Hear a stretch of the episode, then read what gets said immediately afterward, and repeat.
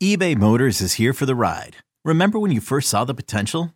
And then through some elbow grease, fresh installs, and a whole lot of love, you transformed 100,000 miles and a body full of rust into a drive that's all your own. Look to your left, look to your right. It's official. No one's got a ride like this. There's nothing else that sounds like, feels like, or looks like the set of wheels in your garage. With over 122 million parts, you can make sure your number one ride or die stays running smoothly. So there's no limit to how far you can take it. Brake kits, turbochargers, engines, exhaust kits, roof racks, LED headlights, bumpers, whatever your baby needs, eBay Motors has it. And with eBay Guaranteed Fit, it's guaranteed to fit your ride the first time, every time, or your money back. Plus, at these prices, well, you're burning rubber, not cash. Keep your ride or die alive at ebaymotors.com. Eligible items only. Exclusions apply. You could spend the weekend doing the same old whatever, or you could conquer the weekend in the all-new Hyundai Santa Fe. Visit HyundaiUSA.com for more details. Hyundai, there's joy in every journey. This episode is brought to you by Progressive Insurance. Whether you love true crime or comedy, celebrity interviews or news, you call the shots on what's in your podcast queue. And guess what? Now you can call them on your auto insurance too with the Name Your Price tool from Progressive. It works just the way it sounds. You tell Progressive how much you want to pay for car insurance, and they'll show you coverage options that fit your budget. Get your quote today at progressive.com to join the over 28 million drivers who trust Progressive. Progressive Casualty Insurance Company and Affiliates. Price and coverage match limited by state law. So my favorite thing right now of the offense is how I, I guess it makes sense with like Pete saying that they're not restricted by Geno Smith and that they are kind of you know letting him loose and you know kind of doubling down, tripling down on all of these comments about you know basically what boils down to letting Geno cook. But my favorite thing is how you know gun shotgun usage is slowly expanding, and it feels like off that as well. You know, you get light boxes, so you have to check into shotgun runs, but also their tendency breaking by their kind of Yeah. adding in the sprinkling in play action where you don't need play action. So like last week they ran stick but with a play action like from the gun. This week you had um like hold on little like overroute to Will Dissly with guard tackle wrap uh, play action. Like like what are we doing here? Um you had Which- the Metcalf fumble play where it's just a little slant but you've got play action. Like it's cool. And that tendency breaking theme is kind of a big deal in the whole offense right now. Yeah. Yeah. So like they um they like took some of their like when they were in under center, they were doing pure drop back and under center um a little bit there just to take advantage of the fact that they've been putting on tape that when they're in under center, they're nothing but an uh, outside zone and a play action team, you know, whether it be pocket or boot. So they the Saints trot out personnel that is meant for those two worlds, and then sure enough, it's like okay, well we've got free yards right here. It's a 250 pounder who is a flat defender, so we'll just we'll run quick game here, or okay, we're in full house under center. They haven't seen us in full house under center yet, but they know that we only do certain things in full house, and they know that we only do certain things under center. So that means we have a one-on-one with Lockett. If he wins, it's nothing but free yards. And sure enough, he hit Lockett on a little stop route or curl route for 10 yards first down. So like they mixed that in, and then like you said, when they went into shotgun, they had a couple more of those gun runs where they're not like they don't have a base gun run still. It's just like taking advantage of really soft fronts, like you said, checking into it. Um, and then they're just running play action, like meshing off off off of that, right? Off of like the same like trap protection or a puller or whatever. And sometimes it wasn't even a puller. Um, so yeah, and it's just another way to be like they haven't seen this yet. So but like they're the same plays. This is the thing. They're running, they're not really expanding their concept breadth yet. They're they're kind of staying in the same home of what they're calling, Hmm. but they're just calling it in different formations. And it's like they can just milk this playing cat and mouse with when they with when they run what until they start to clamp down on it. And then I think we'll start to see more drop back concepts come in and more um, play action concepts come in. So makes sense um, in the meantime, just ride the wave because it's it's working. fun times. And like it was cool seeing how in that diamond under center look, you know, they it's what we were saying. It gives you really obvious one-on-one shots outside, and with the Saints playing a lot of middle field close looks against that, okay, they didn't connect with Metcalf on the deep ball because Lattimore played it really well, but they went for that and they hit Lockett on a little 10 yard curl basically against that because it's so there's so much space out there no one's able to help underneath and you can max protect and you you just get the shot is what we were saying earlier. You also get a balanced look and so then when they shift from that into like 12 personnel trips then you're you're getting a predictable check from the defense. Like the saints either went into like under or over and like really vanilla stuff. They, not, they can't do much fancy. They, they didn't really have a pressure check like automatically in there's only so much you can prepare for in a week.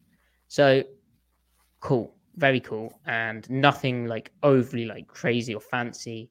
It's not like gimmicky. It's like actually real. So very exciting stuff.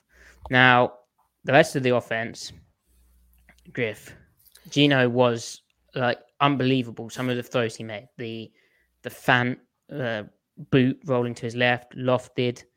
Um, my favorite one, Griff, was the second strike to Tyler Lockett where they get up a corner post. Oh no, I don't think that was a corner post. I think the first one was a corner post, but that was nice to change that against two man, recognizing the mm. coverage pre snap.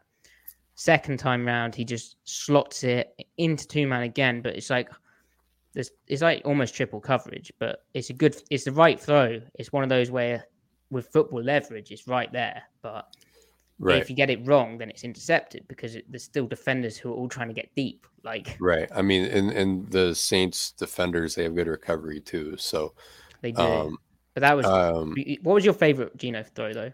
Oh, my my favorite Geno. Okay, my favorite Geno play. I, I won't. Ooh. I won't. My favorite one was the drop. Don't say a check into the run. The, my favorite one was the drop touchdown to DK. Got to catch that. It was essentially wow. a Mills. It was essentially like a Mills concept, and it worked exactly how you wanted. And Geno just a strike. Okay. Um, the the the the Fant one on the boot was was hilarious because they they had the um they had the boot contain rusher running at him and he was like oh shit if i'm going to get this throw off i have to haul to clear him horizontally and on the all 22 especially you see like the end zone angle you see how fast like you see Geno realize like okay i have to sprint as hard as i can. And then he does and then he clears him and then he f- slows down gathers himself and still like flips his hips around and throws a perfect ball. Like the whole thing was like Geno just taking over. Um so uh, that was pretty cool. Um actually that wasn't a cross that on that one was it? Was Fant actually on the same side yeah i think i think that was like just a... a, but it was cool that one for like what we were saying about the the under center diamond thing because they shifted into that yeah and then uh, and then um, as my light goes out, great. Um, and then they when you need mealtime inspiration, it's worth shopping Kroger, where you'll find over 30,000 mouthwatering choices that excite your inner foodie. And no matter what tasty choice you make, you'll enjoy our everyday low prices, plus extra ways to save, like digital coupons worth over $600 each week. You can also save up to $1 off per gallon at the pump with fuel points. More savings and more inspiring flavors make shopping Kroger worth it every time. Kroger, fresh for everyone. Fuel restrictions apply. I think it was just the usual Fant's running the high corner. You got a receiver coming across the field on the flood. Okay, yeah. Um, so, but what was what was really cool is like the Saints went under, right? So they've got a linebacker down at line of scrimmage. Like, I'm going to set the edge against this wide run to my side, yeah. and then it's like, oh crap, I have to run deep with this corner yeah. which is way behind me. Yeah, um, and but it was still tight coverage because I mean, there's trips, so there's dudes over there. Yeah, I mean, Fant did dust that linebacker though um, the initial. Yeah, he the speed showed up for like one of the first times this season. Yeah. This is the uh, this is like the play to Metcalf where they ran uh, Eskridge on an underneath route.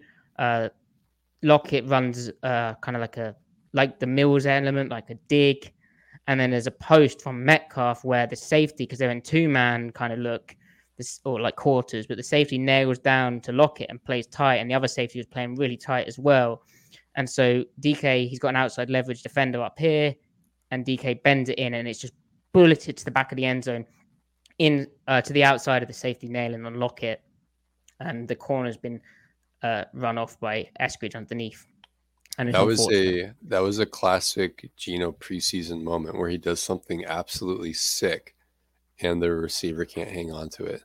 Classic. Um, which hey, he's playing as well as he did in the preseason. Like we're just seeing his preseason process extrapolated out to the regular season, and like extrapolate. and that's it. Um, okay, so but my the the other play though of those two deep post plays, I I liked the the first one against two man in the in the two minute drill because it looked it was um it was designed to look like mirrored smash. So smash to both sides where you know you have a flat route then a deep corner route like a high low on the corner and it, given that it's a cover two coverage um you can you know potentially get underneath that safety or turn him around. Um, but so the the the the safety to the boundary Lockett's side, he sees the flat route and he sees Lockett's vertical stem pressing vertical really hard. So he's thinking, okay, I've got a corner out. So he overplays it. He has so much respect for Lockett that even to the short side of the field, he's overplaying this. He's like, I am not letting them make a play here. And sure enough, he guesses wrong and it's a corner post double move or dino post. So that's what you prefer to call it and Lockett just dusts him. Geno, calm under pressure in the pocket, steps up, you know, just delivers a perfect ball. Like, what else can you say? Um, on that second one, though, so they had been running, they had been running outside the pocket, rollout, crossing flood routes, right? Mm. And that play, they had ran that like three times in this game. So that play was this. All the initial stems were looking just like that. You have you have Geno taking a big drop in the pocket, but then he caps his drop, right? And it's not quite a half boot, but it's just like a really deep looping pocket play action drop. And then you have you have DK running what looks like a crossing route, but it turns into a pylon route where he pretends he crosses, but then you know flips flips his angle and starts running back toward the near side like will pylon. And then you have Lockett running like he's going to run that clear out route that Fant ran earlier, right? But then he turns him around and well, I don't know if he turns him around, but he stems like he's going to. But mm. that stem is enough to get that corner and safety to overplay what they think is going to be a corner out. And he just goes right up the pipe. Now then they quickly are keen to like, okay, this is what's happening. Like they're they're trying to be smart defenders. Like we've seen this before. So we're gonna we're gonna beat them to the punch. And that's what Waldron is preying on. And then Geno just throws like even though schematically it worked, it still required a perfect throw. And Geno ripped that. So I mean perfect, like we've seen that throw before. Yeah. Being Seahawks fans, being watching, following the Seahawks. And it was cool that Geno shows that he's got that too. That was sick. That was yeah. just awesome. So so obviously the the Penny injury is a big loss in the run game but uh, in spite of that, you know, Kenneth Walker, he had a, a, really impressive touchdown run, although, as Pete Carroll said, that was perfectly blocked, like mid zone, like perfect. But overall, I think the run blocking is still kind of a up and down experience where, I mean, heck, it kind of is league wide, right? Like it's difficult, but it still feels like they've got stuff to kind of establish. Like, well, that's oh dear, that's a loaded word. Um, stuff to uh, work through, like chemistry to build on, gelling to take place. Do you, do you agree with that? Yeah, I do agree. Yeah, something they boring. just something they just need more reps in. Right, right. I, I don't know if it's much more than that, really. Like, uh, we've we had a question on from Scott uh, on uh, Gabe Jackson versus Phil Haynes. I feel like Haynes had one bad play where he gave up some pressure, but kind of a negligible difference. Yeah, because I thought Gabe is actually kind of playing back to whatever his best self of 2021 was the past two games. I mean, he had horrible games, and then he played well versus um, the Lions, and then he played well in his snaps this game. And and Pete said in the post game presser that it was just a like competition thing, but then it came out that Gabe had a hip problem this game, so. Well, he's resting know. is what he, described as. Okay, so I, I don't I don't know. Um, PFF graded Damien Lewis really bad this game, and he had so I get so confused. I don't understand. I don't understand. because he he had he only had two plays that where you could say okay he lost, but one of them didn't affect the outcome of the play, and the other one he tripped, which is okay. Sure, don't trip, right? That's a bad play, but it doesn't really reflect how well. And then everything else was really good. Like the the opposite of the negative plays were particularly positive. So